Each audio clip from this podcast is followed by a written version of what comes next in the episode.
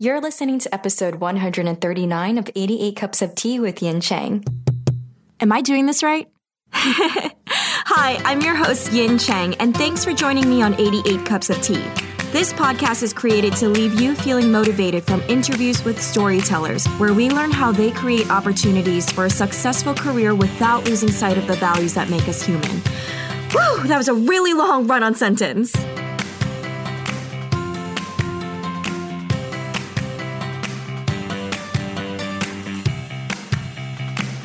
Hey, what's up, storytellers? If you'd love to know how to support 88 Cups of Tea, I would love it if you would help our show with a financial gift. 88 Cups of Tea has brought soul stirring conversations and stories to your weekly routine from V.E. Schwab's episode that helped many of you through depression, to Leigh Bardugo's episode that fired you up about the writing process, and Stephanie Garber's episode that made you feel less alone about your writing struggles, to Jeff Zentner's episode that empowered you to carve out time around a full time job to write your story, and so many more episodes like the ones with Sabaa Tahir, Sarah J. Maas, Victoria Aveyard, Marie Lu, Kiersten White, Jerry Spinelli, and tons more.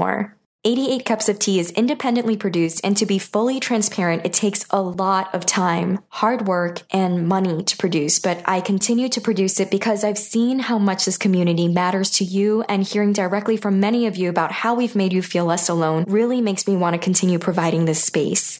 I believe the community we've created matters, and the stories from the people we highlight matters just as much. I've been so proud to work with the sponsors we've had, but it's not always consistent as I make it a point to only work with those who align with our message, which limits the kinds of brands and companies we work with. The other times, the podcast is produced out of our savings, and honestly, those savings can only go so far. I'm really hoping for 88 Cups of Tea to become sustainable and support itself so I can continue to produce our podcast and provide the community that comes along with the show.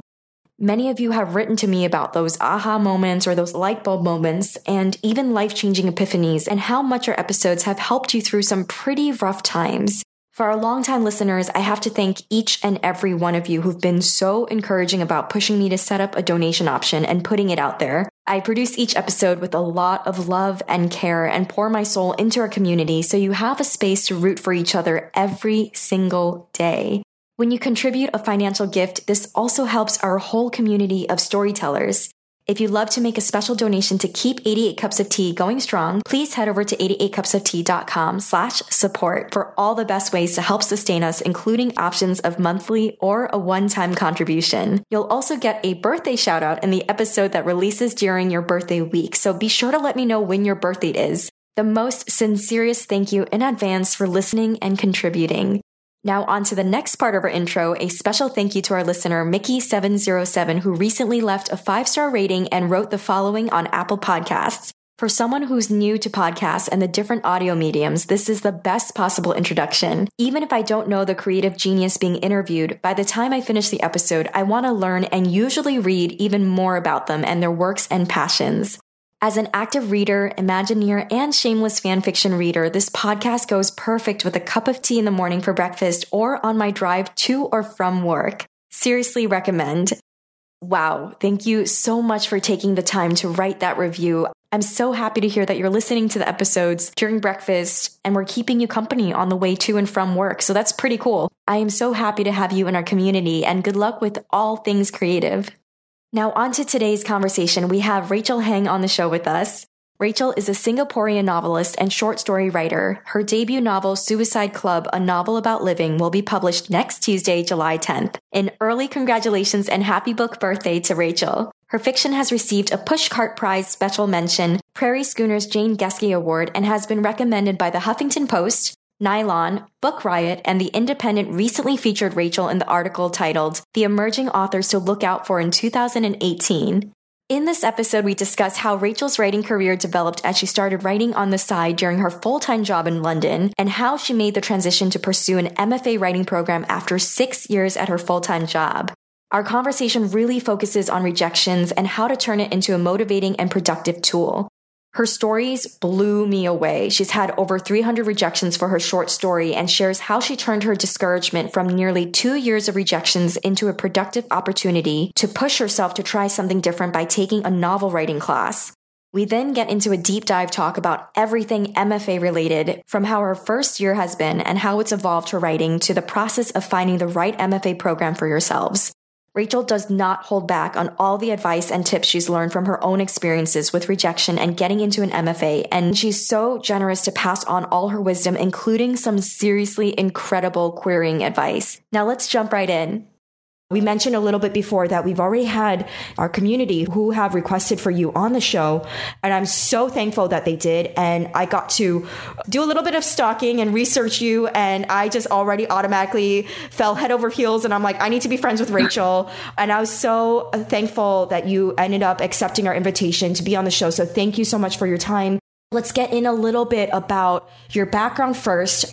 When did you fall in love with storytelling and how did that come about? Okay, well, firstly, thank you so much for having me on the show. I mean, I'm so happy to meet you over the phone, and thank yeah, you. I've been kind of stalking your website as well. Oh. Stuff like I can't wait to listen to all of the podcasts. Thank read you. All of your but um, yeah, so it's it's really I'm really glad to be here. I guess a bit more about me.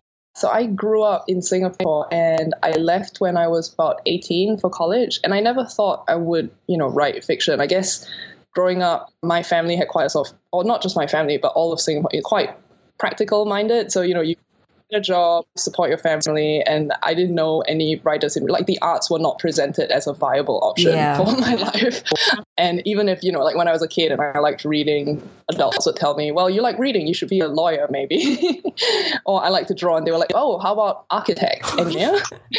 so that was kind of the you know that was the that was what I grew up with. So I never even considered it really, even though I, I loved books and I loved reading, and I spent you know I was that kid like when my mom wanted to punish me when I was young, she would wouldn't take away my toys or like sweets or anything. She would take away my books, and it was the saddest thing ever. She wanted to throw away a book. It was well, she pretended to throw it away, and it was one of the most traumatic memories of my life. But anyway, so I never used to. I, even though I love reading, I never wrote. I only started writing fiction very late in life.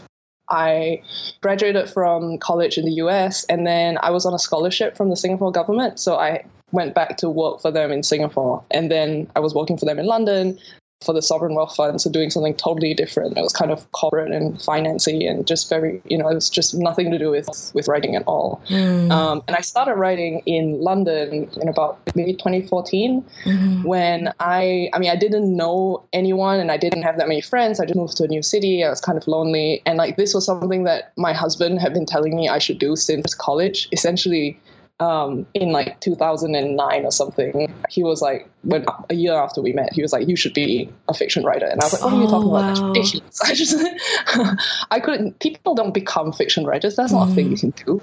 Um, but over the years, he sort of had been wearing me down, and it was only you know, m- m- like six, five, six years later, when I was in London, I was alone. I was slightly depressed. You know, I didn't really know what I was doing in my life. And he was like, "Remember, I said you should write fiction." And I kind of just started writing for NaNoWriMo, actually. Oh, really? Oh my god, you did that too?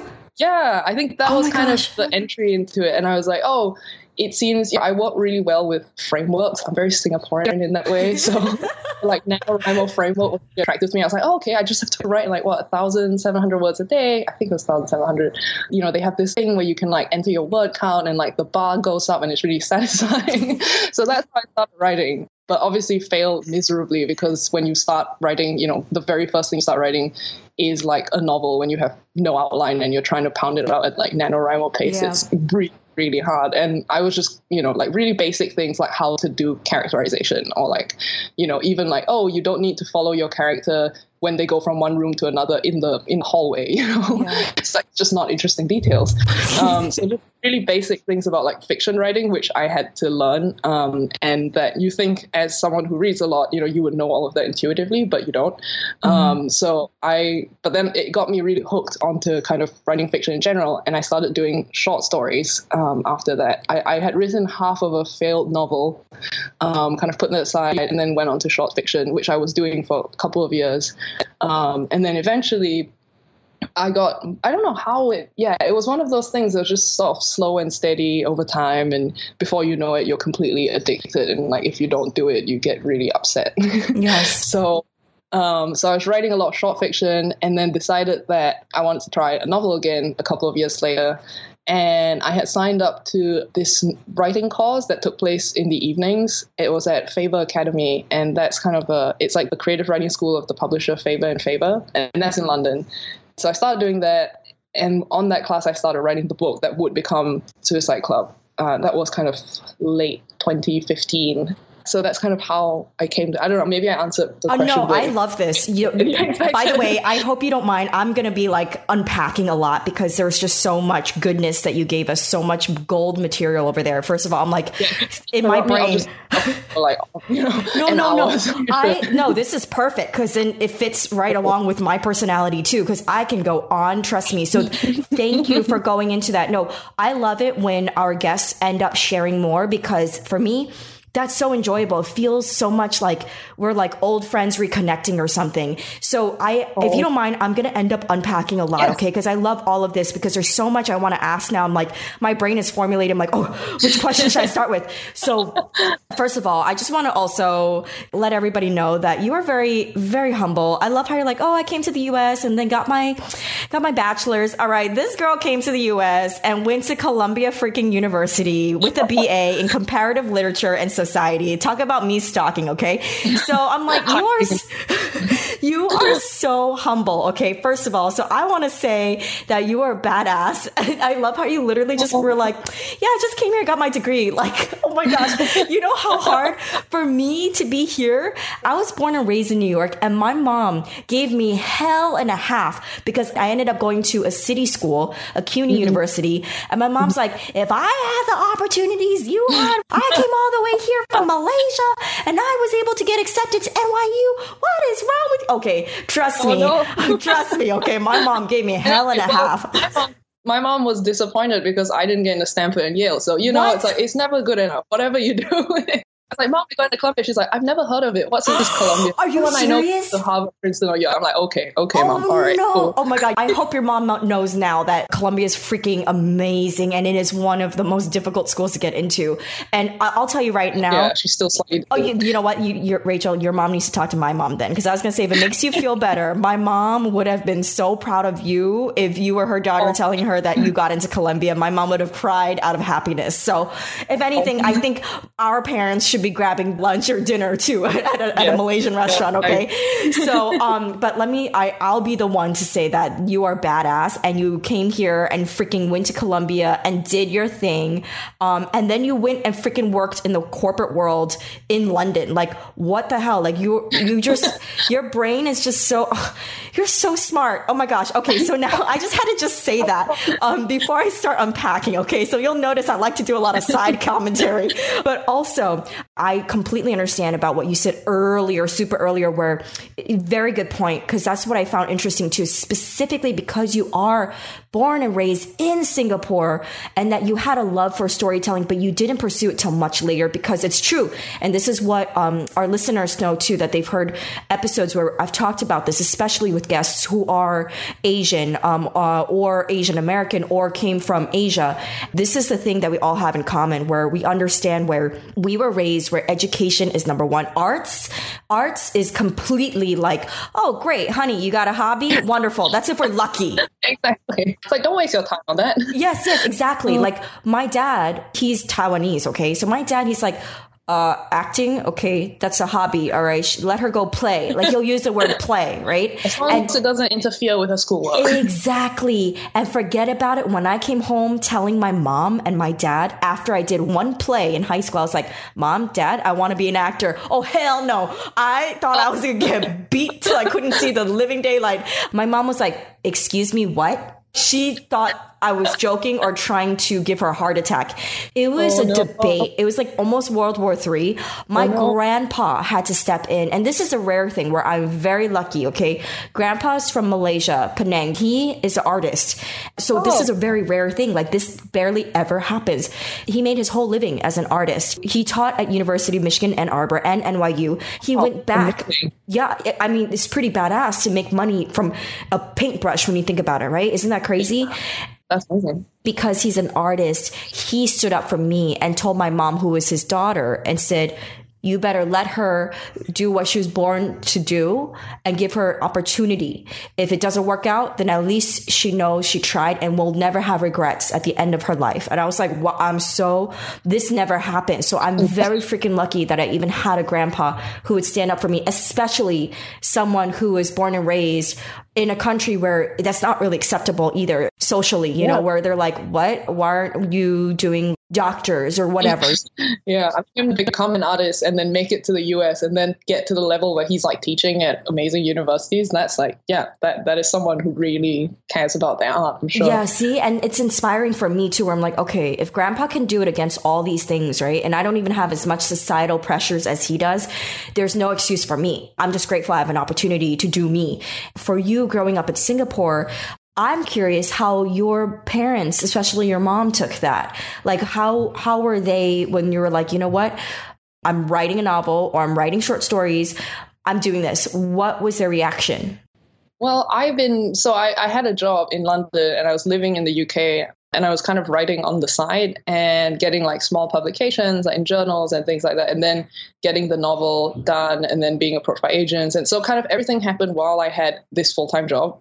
My mom knew that I was writing, but she was kind of like, oh yeah, she's doing this thing, you know. Oh, like so she thought it was like a hobby. Yeah, she thought it was a hobby. Exactly. And then it got to the point where I was like, oh, I'm gonna apply to MFA programs. And I told her I was gonna apply to MFA programs, and she literally let out this wail. She was like, but why? Why are you that? And she's like, why can't you just keep writing while you, because she knew I was pretty serious about writing, but she was like, why can't you just keep doing it while you keep your job? You know, why do you have to leave your job to do this? Like, you have a great career and like, you know, it's financial stability and, you know, what are you going to do at like a writing program? And like, you know, you're taking like years out of whatever you've built up working in this different industry. But I mean, at that point, I was like 20, 28 so you know it was, it was kind of at the point where i was an independent adult and i was like well i'm just going to do this. And she was like you know i think she she kind of in a way given up. and she also saw that, you know, I really cared about it and I'd been working for six years. Like I had a decent amount of experience on my resume. I was financially independent. And right. So, so she really couldn't say much in the end. Yeah. Yeah. Mm-hmm. She's like, well, you know, you do you. Like I would not condone this, but you are no longer a child. So that was kind of her attitude. And then when I sold the book, she was really excited about that. Oh, um, I that. real sort of affirmation. Like it wasn't yes. just like, oh, I'm going off to pursue this like wild goose chase um, and just like quit my job you know, go do it like an arts degree. It was like, oh, you know, look, I've actually managed to complete a book. Like people want to publish it, and you know, it looks like it's something that I can actually do. Then she, I mean, she did make a joke. She was like, well, you know, I read somewhere that Obama just sold his book for $33 million. Why is your advance so low? Is it because you, and I was like, oh God, mom, like, seriously. like, you're me to Obama. You're like, why didn't your book sell for as much as Obama's? That takes you know this kind of Asian parenting to a new level. okay, I'm to interject right here for our listeners to understand that. So, listeners, I know y'all have heard me talk about my growing up with my parents and how they were raising me, and the similarities between our parents and the Asian culture. I do want to clarify that it's all out of love. And now this is me to you, Rachel. Like there's a lot of American, because I have a lot of friends, right, who are Caucasian. And they're like, what? Why is your mom or dad bossing you around? It's your life. Yeah. Blah, blah, blah. Even though you're still like, let's say, like, even if you're so living, right? Even if you're like living in their home still, you know, mm-hmm. when you're younger, the Caucasian friends are still like, so what? It's your life. Do what you want. I'm like, listen, bitch, who's paying your bill? Your mom and daddy, right? At least have some respect over here. So our parents do this out of love and you know everybody's parents are different but i do believe the common core it's out of love and truly a lot of times it's out of fear because they want to make sure that we're able to survive and basically be mm. comfortable and not suffer because that's something that my mom always yeah. said growing up she's like i don't want you to suffer because she's gone through things where, you know, we would consider suffering as, for example, like American kids would be like, oh my God, I wouldn't be able to handle that kind of situation where my mom and her sisters, my aunts, had to do that. You know, like they had to do what they had to do to survive and live and grow up. And especially coming to America when they, mm. they didn't have an, an, American citizenship yet. They had a yeah. lot of things that were up against them, you know, and they didn't have a lot of privilege that for example, I had growing up. So this is all out of love where our parents want us to survive and, and also live comfortably. Um, yeah. Basically, give us a better future than what they had. Absolutely. I mean, if your mom is living in Malaysia, when you know, I mean, if she grew up in Malaysia, then she, I don't know, had she been through? Did she go through World War II, or does she remember it, or post war? I think her her mom definitely went through it and told her yeah. stories. Yeah. Um, because I remember there was a Japanese soldier that actually saved my grandma and hid her in a room oh. so she wouldn't be found, which is surprising because my great grandma like has r- horror stories. yes, and even till her death, she couldn't stand Japanese people anymore. And I was like, my grandma's the same actually. Yes, yeah. because there's so many. She doesn't buy I can understand that, you know, where I'm just like, they've done so much and they witnessed so much and they saw their loved ones getting murdered and raped and killed. Some people can never find that forgiveness. But for me, I grew up with Japanese best friends and oh my lord, my great grandma was like, like I thought that I was going to kill her just by having best friends that were Japanese, you know, and I wasn't yeah. aware of what had happened until later on I mm-hmm. looked it up and I was like, oh, I get where your hate comes from. But also I was trying to tell her the younger generation, they didn't commit these crimes. You know, these yeah. are kids that, you know, they probably don't even know because their ancestors probably don't even want them to know this history. Yeah. I mean, this is a thing like definitely our, our parents are doing this so that when they pass, they know that their kids are going to be okay, even though it's definitely a different way of showing it than most yeah. other cultures. I mean, your point, a lot of it has to do with kind of economic privilege, right? Because right. if you think about like my, if you look at how Singapore's developed in the last like 50 years, um, you know, my mom grew up extremely poor. Like they, they were a family of like six and they would live in a house with like three other families and like share one room. And, you know, it was like there were times when they didn't have enough to eat and it was just completely, it's a different world entirely coming from that, I mean, when you're growing up in a place where, which doesn't have running water or like, I don't know, just a completely different situation. And then being in a country that develops economically so quickly to like what it is today, on one hand, it's like it's easy to forget that things used to be so different. So, mm-hmm. I mean, I, I totally understand why the previous generation feels that way and why they kind of have that sort of response when you say, I want to be an artist. They're like, how yes. are you going to eat? You know, it's very practical. Whereas, yes. like, being in the US, obviously, it's totally different, where, like, that's seen as a totally viable path because it is, because it has been economically prosperous for, like, so long. I love that you went into that, by the way. I really appreciate that because that's something I don't think I went into in other, I think I kind of tapped on it, but not in that detail. So I appreciate your perspective on that too. I do want to segue into your writing because there was something that I read. I think it was the Straits Times and mm-hmm. the Straits Times for Singapore is, I just want to let the listeners know this is something that's like New York Times. It's like massive. Um, so first of all, congratulations on that. Uh, this is very prestigious. So most of our community community, a lot of our listeners, they usually turn into the episodes and the podcast and they say what they get from it that hits close to home. Always the stories where they hear from the guests the hardships that they've gone through and the, the times that were rough, because that is what they find that they go through a lot right now, especially because there's some now that are published, which I'm so proud of. There's a lot too that have yet to be published and want to go on that journey and that route. But then for them, they hit points of depression. They also hit points of a lot of rejection. And when they hear mm-hmm. stories of authors that they admire on the show, like you, and then they see that you're already published and hear similar stories that you've gone through, it gives them the inspiration and the hope to keep going. So I did read that you uh, you were quoted saying that you are used to massive rejection. You submitted mm-hmm. about like 200 short stories to publications and got six acceptances. Do you mind going into that a little bit more? Because I know that's going to really, really provide a lot yeah, of inspiration to, to our listeners. Thank you so much this is something i mean I, I talked to a lot of people about it and there was this great article on lithub a while ago. It was like you should aim for they're great. Lithub is awesome. Did you see that? The idea is that you should be putting yourself out there and like the literary world is so much about rejection that you just kind of have to get used to it do you remember and- the article uh, title by any chance? Because i'm gonna link it on your show notes page for anybody who wants extra inspiration. Aim for 100 rejections a year. Okay i'm looking oh yeah i'll, I'll text it to you. Thank I'll, you. I'll email it. So that, that article is now out of date. I have now been rejected over 300 times. oh, wow. That's amazing. Um, so just to clarify, it's not that I have written 200 or 300 stories. It's just that my stories have been rejected that right. many number of times. And it's mainly because I submit a lot to literary journals. And as you know, you know, it's like if you think about the odds of getting published in a lit journal, it's like mm-hmm. it gets put out, you know, say if you're lucky four times a year, you know, each issue will have like maybe two or three short stories in it. And they literally get thousands of submissions. So it makes sense, you know. I mean, when it's easy when you're starting out to take it really personally and you're like, oh, you know, I've been getting you know, I've gotten 20 rejections on this story. Um, but then, you know, it, it, it could, part of it, it okay, I don't want to say like it has nothing to do with the quality of the story because some stories I know I need to edit and like mm. if it's been rejected that many times, I'm like, there's something that's not quite sticking. If you don't get a single sort of personal rejection or personal note, then I'm like, well, maybe there's something that's not working here, um, you know, that I need to rework. And then I go work on it. But then other times it's so hard to say because um, it could have just it, it, could just be something to do with like the timing of the issue, what they're trying to achieve in like curating that issue.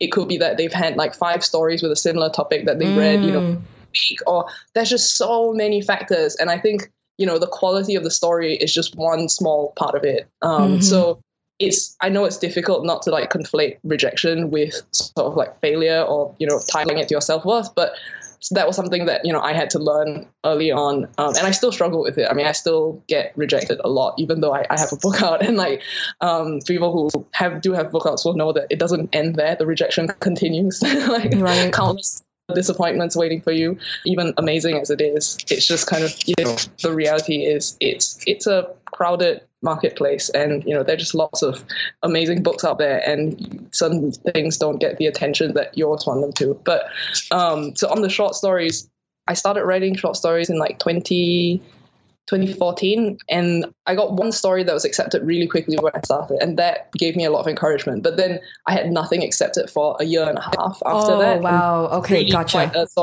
yeah, that was a low for me because I had just started. I was like, well, maybe my writing just sucks. You know, I have no track record. I don't know, like right. no one I had that one story accepted. Maybe that was a fluke and like everything I, else. Right. You start, because I was going to say, my God, in a way, it's like a catch 22. It almost set you up where you're yeah. almost expecting, like, oh, it's going to be exactly. like this. And then boom. Like, oh, right. And then yeah. you start doubting yourself, like, wait, mm but uh, it's a year. Oh gosh, that is so scary. That reminds me of um, auditions too. If you book one thing and the first thing you book right out the gate as an actor, right? But then mm you go on, you hear actors don't have work for years.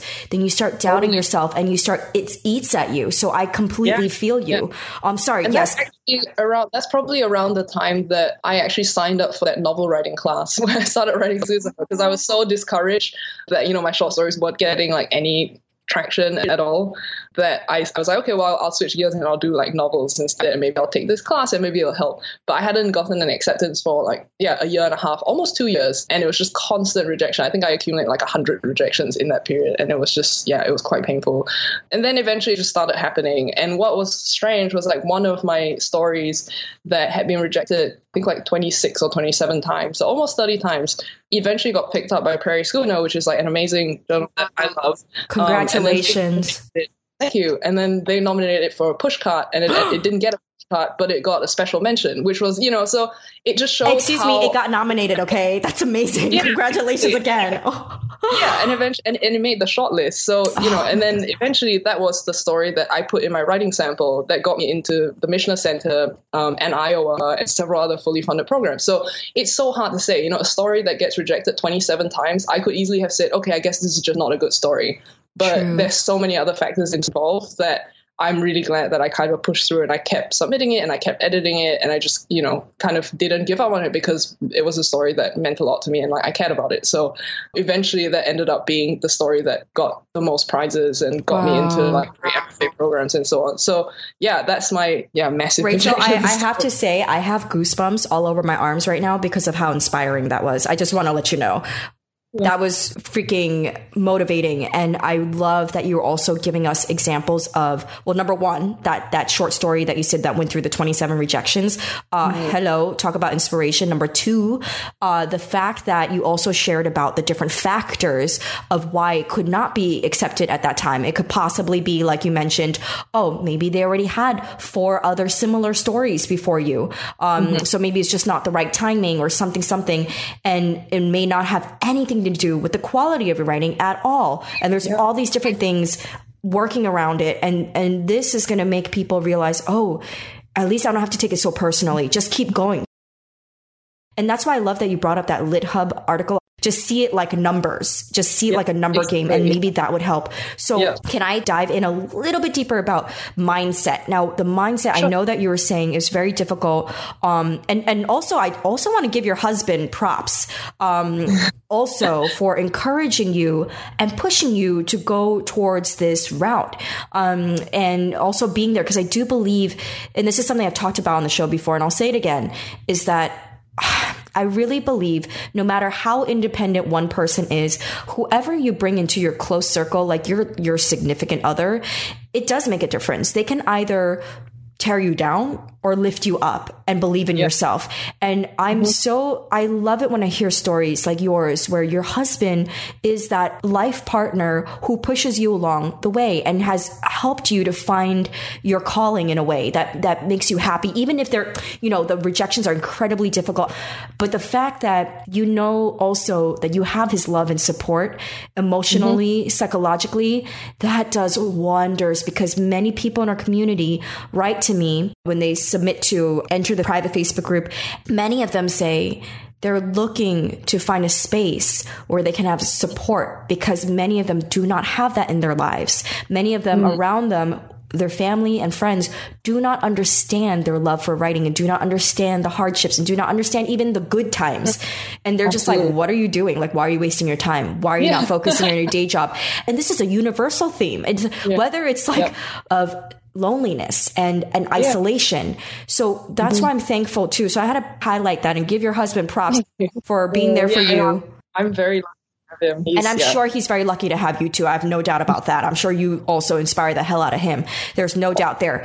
Moving along from that, it's just crazy to me also how mindset can have a huge difference in approaching. Like when I came across that same LitHub article, I was like, oh yeah, it's suddenly when you read it, you're like, holy shit. Yeah, if you see it like a numbers game, it helps to remove more of the emotions from it where you start mm-hmm. to see it like, okay, this is just part of the process. But again, mm-hmm. it's still difficult. So do you mind going into the mindset of it where, where, where was that point? I know you say it's still difficult. It still hurts. The rejections. I mean, we're all human. It still hurts, but is there something that you did along the way where something clicked, whether subconsciously or consciously, or maybe a conversation, whether you had with a friend or your husband, where something yeah. just hit you and you're like, oh, Right. I shouldn't take it too much to heart, these rejections. Was there a moment like that that maybe you can pass on to our listeners and maybe they can also hold in their hearts if they're going through this process right now? Yeah, I think for me, I mean, the big moment really was when that story that, you know, had been rejected 27 times mm-hmm, got mm-hmm. accepted for Prairie Schooner and then got a pushcart special mention. So, like, that was my moment. I was like, oh, like, you know, the whole time. And that was the the, the third short story I had ever written. And I was wow. convinced, like, I was like, oh, well, maybe it's just not that good. Um, and then I saw kind of how subjective it was um, and how much it depends on like the journal and the journal's needs and like things like that um, and in more recent um, kind of I was at AWP earlier this year, and I, I met Kwame Dawes, who's the amazing editor of the Prairie Schooner, and I was talking to him about it, and he was saying, look, you know, like especially if you're writing sort of international fiction or like stuff that isn't something that the average graduate student in in the US who's like reading the slush pile is familiar with, it's easy for them to just not connect to your story. Mm. Um, so especially if like you're writing outside of certain cultural context, so you're writing kind of from a different, you know, the reality of it is you are going to connect to stories that reflect your experience better to a certain degree. So there is that. That's like another element that you can't control completely. That's right? true. Um, That's true. I didn't even think of that. And that was really helpful for me. And he was like, we reject so many stories that we think are amazing, and it's just a matter of fit or kind of what we need at the time, or like length, or what we're trying to achieve with that issue, and so on. So that came very, very recently. That was actually just earlier this year. So I wouldn't say that, yeah, it's a constant kind of grappling with how to deal with rejection. But I sort of gradually turned rejection into a motivating factor you know, whenever I got rejected by a journal, I would then go back out and kind of look at what journals were open and then I would submit again. So whenever I got rejected or I felt down about my writing or I felt like it wasn't going anywhere, I would try and do something productive for it, which in, in my case usually is like making submissions or editing a new story or sending it even to a friend and saying like, hey, you know, I want to hear your thoughts on this piece. Like it's been getting a lot of rejections. Like, what do you think? That kind of thing. So kind of not yeah letting yourself feel sad because like obviously it is like like you say we're all human and like it's unhealthy to repress that as well. But at the same time once you're done feeling sad try to do something productive with it. Take that feeling of dissatisfaction and turn it towards something that will help you be on your way to help you get further down along the path. Oh you're oh that's so good. Have you ever thought of like speaking as like a motivational speaker? I'm not even kidding the way you're talking about your experience, but you also inject how you can take those experiences to make it productive. And you phrase it in a way that it allows us to really absorb and understand. Like mm-hmm. i'm this is something that you should really think about too. Just add that to your resume like being a speaker. Truly motivational speaker i'm not kidding. Like in the future if i ever gather like a conference i'm like i'm not even kidding. I would love to invite you to speak. Oh i would love to like that would be really wonderful because the writing journey, right? I feel I see it as a very holistic process. It's not just craft. And I get it. Like a lot of times we talk about craft and I started to realize throughout over 130 episodes, I was like, no, we're humans. We're humans expressing what's in our heart. And what what makes us human is like all the little pieces right? And you need to mm-hmm. also nurture the side that's hurting that's feeling anxious and depressed and and feeling down from rejections. How do how do you go from there to leap forward and make it productive? And it's just a very holistic thing and not just about craft is what hmm. i'm realizing.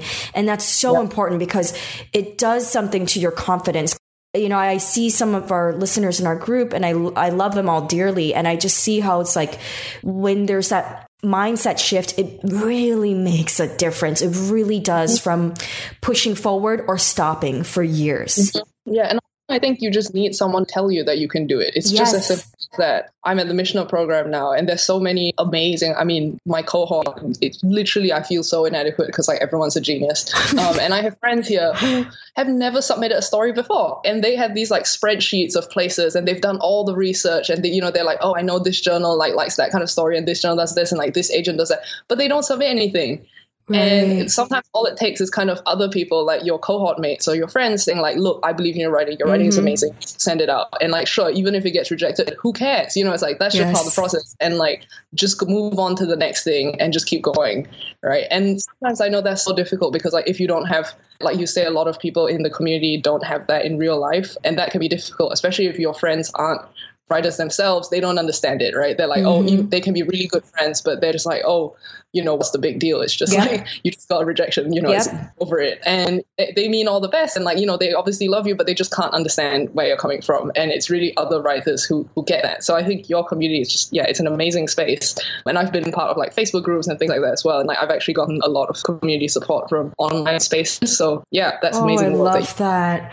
And also thank you for those kind words too. I appreciate that. Yeah. This is very. Oh, I I'm telling you, just now I was like, oh, not out of disgust. It's more like, oh, this is amazing amazing. Like I'm like, oh, so motivating. I literally was like, oh, so good. Keep going. Like, you know what I mean? So just I need to translate that just in case it don't go through. Um, but I think it's been a while since I've even had a chance to really touch on specifically the process of rejections. And that's something a lot of people have brought up in the community. I'm grateful and thankful that you gave me that opportunity to talk about. I would also love to ask you, you're so freaking accomplished, but so damn humble about it. It just blows my mind. Like you're getting like you're in all these programs, you're doing all this. So you got into Austin's Michener Center for Writers. That's the one that went through the 27 rejections. That story got you yep. noticed for getting into that program. I admire you because even though you, you have your freaking book, like you have a book that's coming out in July. Like, first of all, early congratulations. This is so exciting.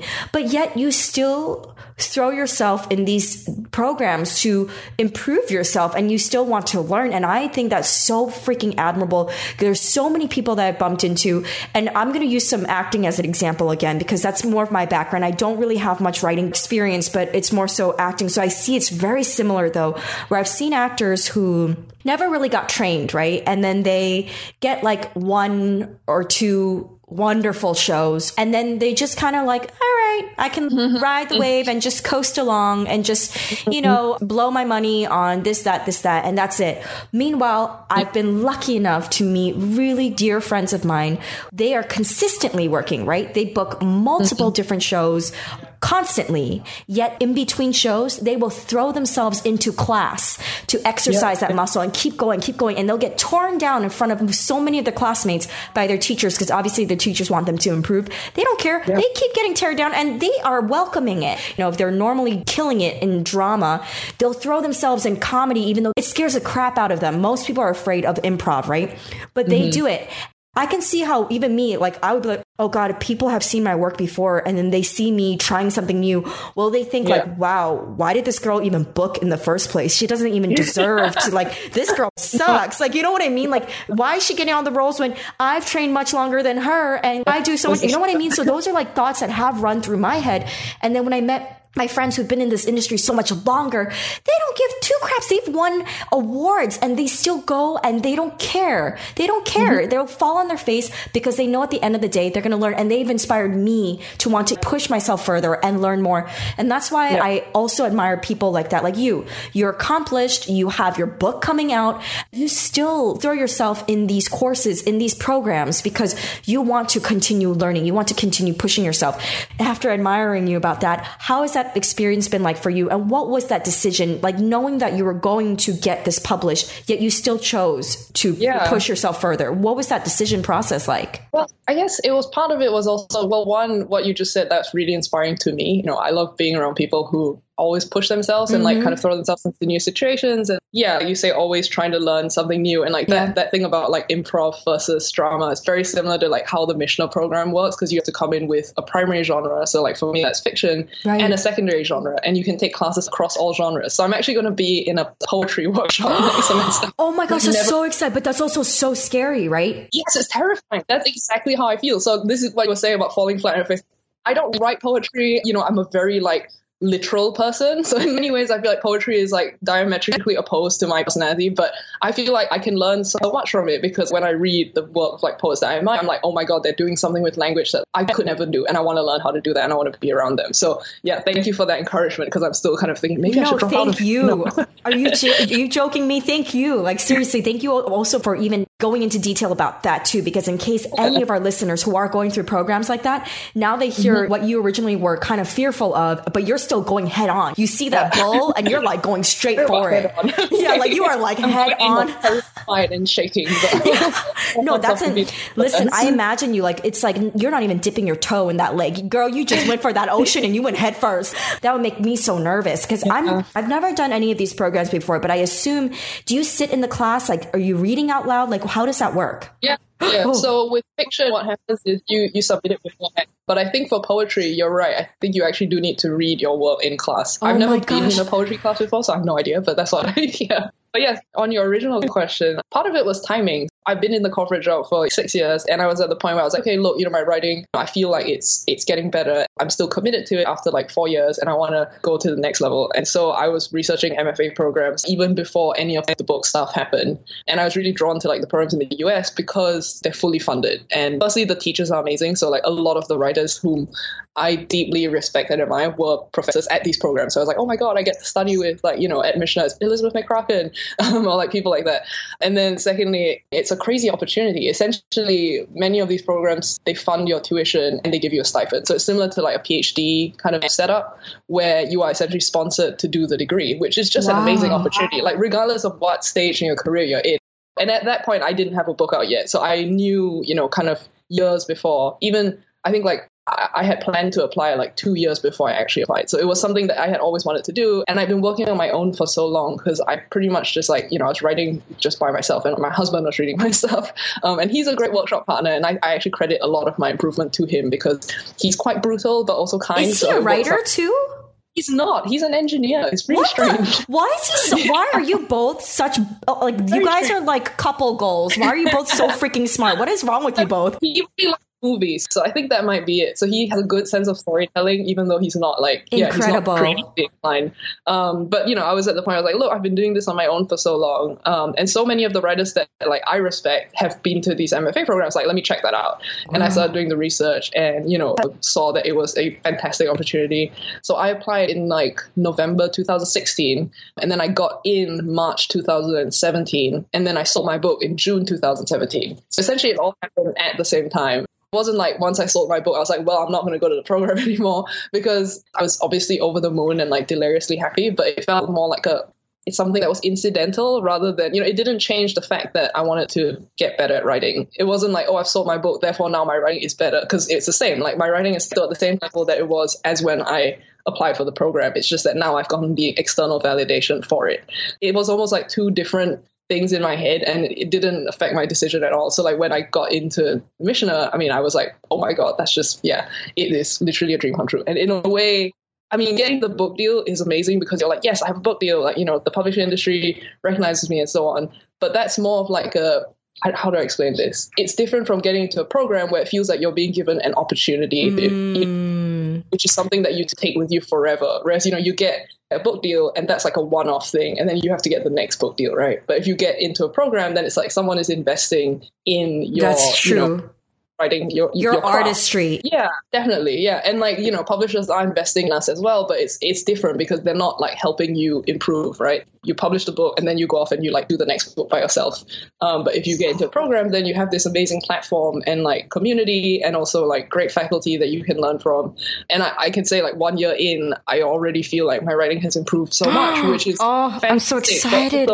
Really nerve wracking because then I'm like, oh, I can see all the flaws in the book that I oh, just published.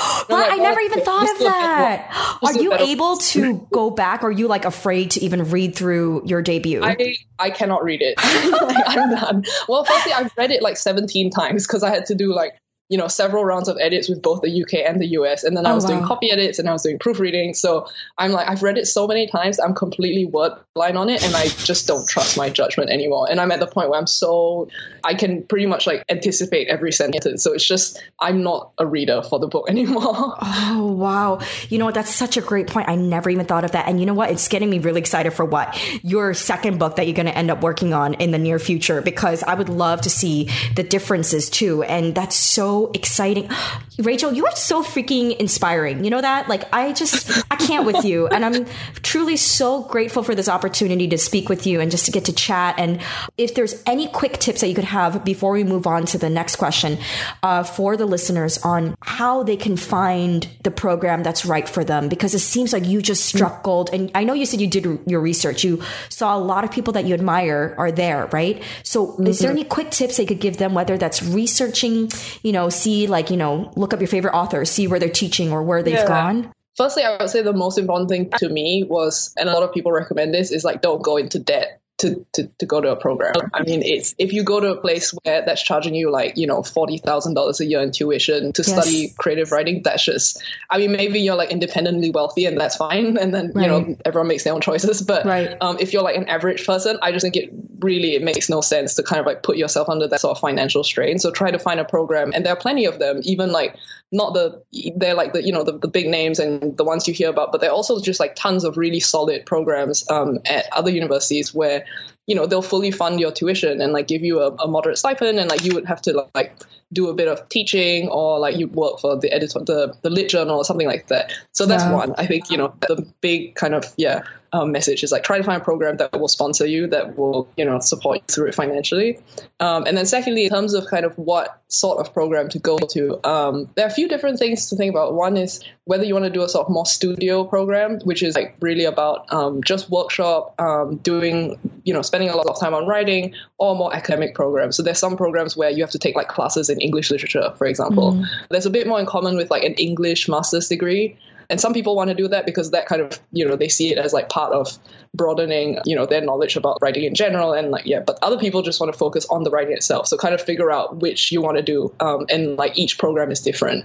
So that was kind of one of my considerations. Um, and then, like you said, um, yeah, so like people looking at the faculty, people whom you know you want to work with, people whose work you admire, but at the same time, like talk to current students because one of the things is you know even if you love someone's work, they might not necessarily be the right teacher for you because everyone mm. has like mm.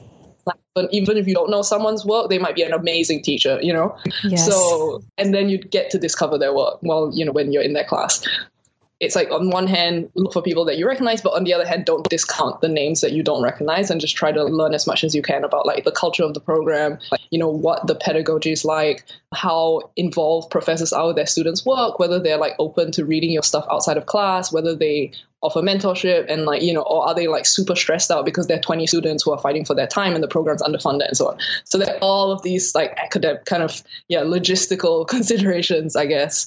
Okay last tip. I'll stop. I lo- no i love this. Thank you so much.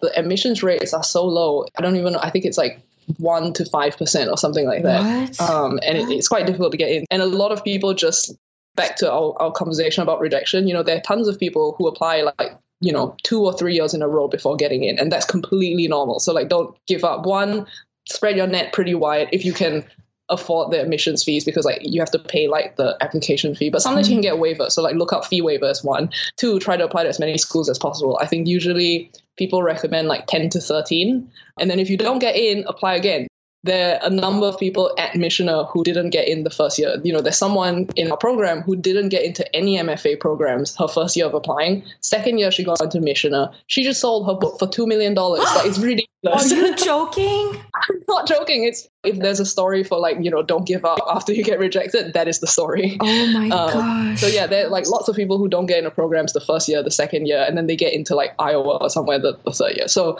again, don't give up and just keep trying, keep improving, and like keep applying. Incredible, Rachel. That was so freaking good. Thank you so much. I actually have a blog post on applying to MFA program, which you can link as well if people want to know more. I would love to. Yeah, totally. I've done so much research on it, and I'm so like I have so many opinions on them. So like it's something that I want to share. Can you send that to? Is there a direct link that you can send to me yeah. as well? Yes, yeah. yes. I'm gonna have that linked on your show notes page. Now, I want to jump in and also talk about Suicide Club. And could you please give us a snapshot of what Suicide Club is in your own words? Yeah, definitely. So, Suicide Club, it's a literary dystopian novel and it's set in near future New York where life expectancies average 300 years. The people have become obsessed with immortality. I guess it's a dystopian novel. It's set in this kind of dystopian world and it talks about things like the commodification of healthcare and like it has, you know, things like organ trading in it and like cryogenic freezing and all of this kind of cool world building stuff. But also to me, I mean, it's a story that at its heart is about family and female friendship. And it follows the main character Lee, who is kind of on track for immortality because she, she's a lifer. She's like what they consider to be genetically perfect. She does everything right. She like hits all of her goals. She like exercises. She does slow juicing, like everything, and she's on track to becoming immortal her life is essentially turned upside down when one day she sees her estranged father on the sidewalk and he is someone who doesn't believe in this this whole immortality enterprise and through him she gets drawn into this underground society known as the Suicide Club, which essentially is a group of powerful, well connected individuals who disagree with everything that society has come to stand for, and they want to live and end their lives on their own terms. So that's kind of the no spoiler setup. gotcha. Okay, I love that setup. I would love to really go into what was the inspiration about this. My listeners, they're very aware of current events and everything. So I do want to touch on this a little bit because there have been some things that have happened like recently with Anthony Bourdain, for example.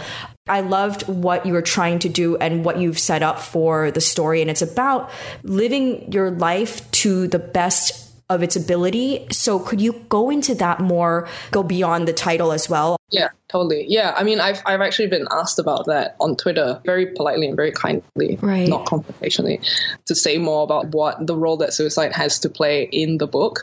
And I would just like to say that you know it is a speculative novel. It's set in a world where immortality is within our grasp the basic assumption of the book is that people have become obsessed with living forever and controlling every aspect of their lives. Um, and I think that really unfortunate and terrible outcome of that is this opposing position, right? Mm-hmm. So you have on one hand, the people who want to control everything, play God, and kind of live forever. And on the other hand, the rebel organization. There's on the side of being able to control both your life as well as your death. They don't want to live forever. So it's not set in our world. It's not advocating for suicide at all. And eventually the protagonist chooses, you know, the middle way. She doesn't choose either one or the other. The context is that it is kind of this science fiction, fictional setup. But yeah, totally realize the sort of sensitivity of the title, especially with the current events. I know. And yeah, it's something that I'm ready to like get questions on, unfortunately. And I wish that obviously I never mean for it to be something that is encouraging or like something that is insensitive towards sort of mental health issues. And suicide in the real world versus in a science fictional world. Yes, and also there was something that I, I saw a YouTube video of you being interviewed, and I loved what you said. Truly got to the heart of the story, and I really, in the end, was like, you know, it's not even about suicide really at all. It's about the quality and not quantity of life. Uh, so, could you go into that a little bit more too? Yeah. So, I mean, how I came to write the book was essentially I've always been obsessed morbidly, I guess, with death and loss some way. I, yeah, I, I lost my dad at a pretty young age. and He lived sorry. It, was, it wasn't like, you know, and then kind of last year he passed away. Um, but sorry. essentially, you know, kind of my life has been characterized by loss in many ways. Um, so it's something that I've always kind of, you know, I've I've thought a lot about from a young age. I think all of us have that feeling of, you know, when you're a kid and you think, oh my God, my parents are going to die. Um, and it like keeps you at night and you're absolutely terrified. You're like, wait, what is death, right? So I guess I've always been obsessed with the notion of my own death and like that of my loved ones. And that's where the question came from, you know, what if we could live forever, especially nowadays when like you see, you know, medical technology advancing so rapidly and you have like Silicon Valley billionaires all of their plans to hack death and whatnot. So it seems increasingly likely that eventually at some point we will be able to, you know, extend our lifespan significantly. So I, I just started thinking about, okay, what if we could live forever? Like what if you didn't have to die? And that really began the idea for Suicide Club. And I guess the more I thought about it, the more I realized, like, no, like, obviously living forever would be pretty awful, especially if you t- take into account kind of so many other things about our world, because it's not like it's not like if you live forever, everything would be perfect, right? Lots of the issues that still exist today would just be exacerbated. So things like income inequality, or like in the case of the book, sort of healthcare inequality, kind of determining how you allocate healthcare resources, like who would be able to live forever, who wouldn't be able to live forever. And also on a more philosophical level, what living forever would do to how we think about life. So if you don't have death as kind of this, you know, final thing that everyone goes through, and if our lives were able to be extended indefinitely, how will that affect how we make meaning of our lives and our existences and how we relate to one another, right? What it does to our relationships. So then the book became like about pretty much all of that.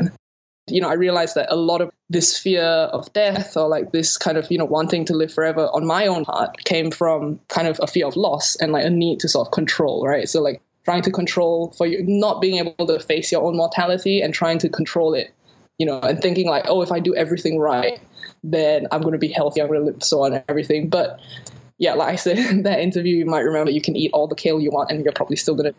So yeah, yeah. Um, so that kind of was the the genesis of the idea for the world. I love that you went into that. How was the writing process for that? Was that were there a few scenes where you're like, "Oh god, I can't make it past this chapter. Like this is hard. Mm-hmm. I don't know where to go right now." How was that like? Yeah, it was. I don't write with an outline, so that was definitely difficult. I think I would not recommend it, but I think I must have thrown out about.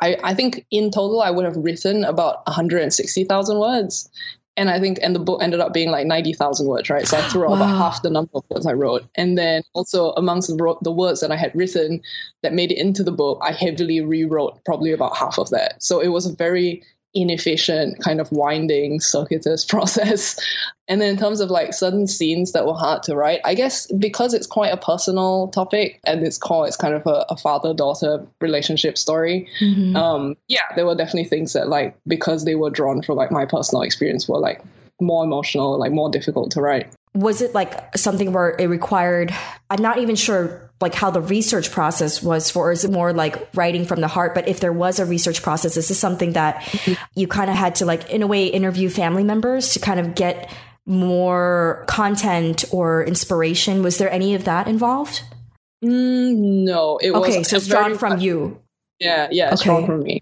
yeah. Okay. And wow. I guess the research was more kind of technological because there's quite a lot of world building and stuff like that. I didn't do heavy research before I wrote it. I guess I had always been doing research because I'd always been interested in these topics. So like I read about, you know, like end of life care. Um, so like Atul Gawande's um, book was amazing on that. Um, you know, I read a number of like memoirs and like things like that. And also like I'd always been interested in like transhumanism and stuff like that. So even though I hadn't done like active research for the book before starting it, I read things over the years that, that eventually fed it. You just said something that also inspired another question.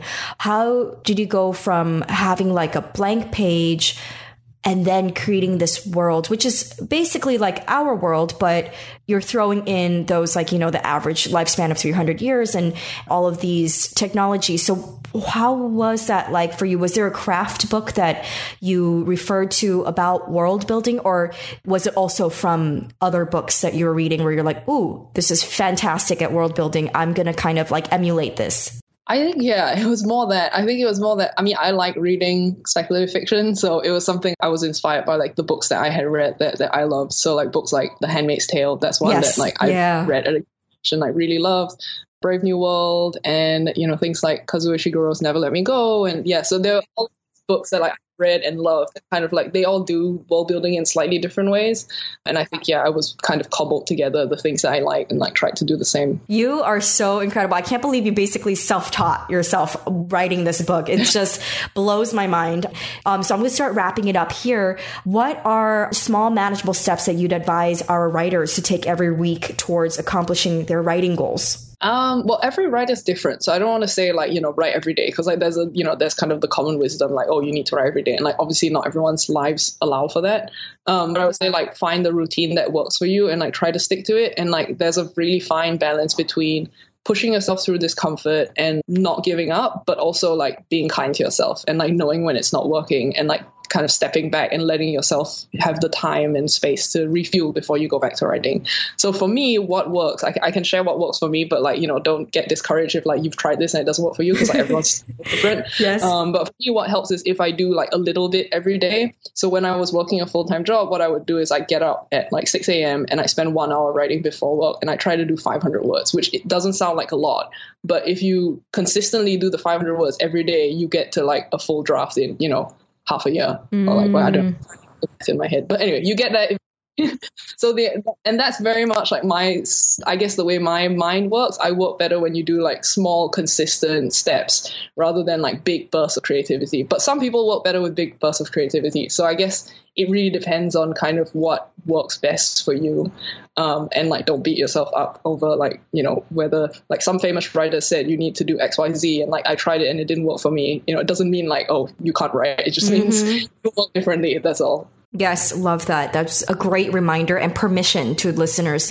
Also, so the second to last question I'd love to ask is Do you have any query tips uh, from your own experience that you felt was helpful, or maybe that you're like, if I could do this again and I could give my younger self advice, I would have gone this route? It's a tough one. I guess I I would say like kind of do your research and aim high. But essentially, it's easy to like say that oh you can't get that agent and there's no point submitting to them even if they're like your dream agent. But like you have absolutely nothing to lose. So like just do it in rounds and like aim as high as you want, as high as you know, even higher than you think you can get. Mm, um, because I, I find that. that with myself, I have a lot of like imposter syndrome, and I'm always like, well, you know, why am I even bothering submitting to them? Because they'll never even read it. And then my husband's like, no, you should just send it to them. Yes. And then he said, oh, miraculously you get a response. So don't like self sabotage and just like aim for the agents who represent the work that you love, or like agents that you have for some reason, you know, you think like they would be a great advocate for your work. So the agent that I ended up with,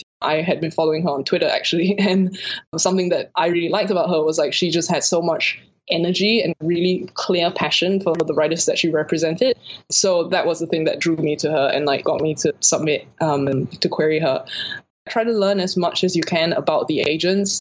Everything's online so much these days that you can often find like interviews or like you can follow them on Twitter or you can even look at their Instagram and, you know, do the whole like internet stalking thing and kind of get a grip on like what they're like, what they're interested in. And then like you can really tailor your query letter so it's not just like a generic kind of, here's my novel, would you like to represent me? You know, it can be like, oh, I saw in your interview you said you really like fiction with an international bent and like my story is set in like Czechoslovakia, you know, something like that. Ooh, so yes. It's really about like showing that you actually care about building a relationship with them and it's not just like you're trying to get your work represented. So it's a two-way thing and showing that like you have done your research you're attentive to what they are actually looking for rather than like it being sort of just a, a random submission. I think that really makes a difference because agents actually i mean they're human beings. Like they, they read like so many emails a day that if they see something that references something else that they care about they're going to be like oh you know i'm going to have a look at, at this one. Oh that was so good.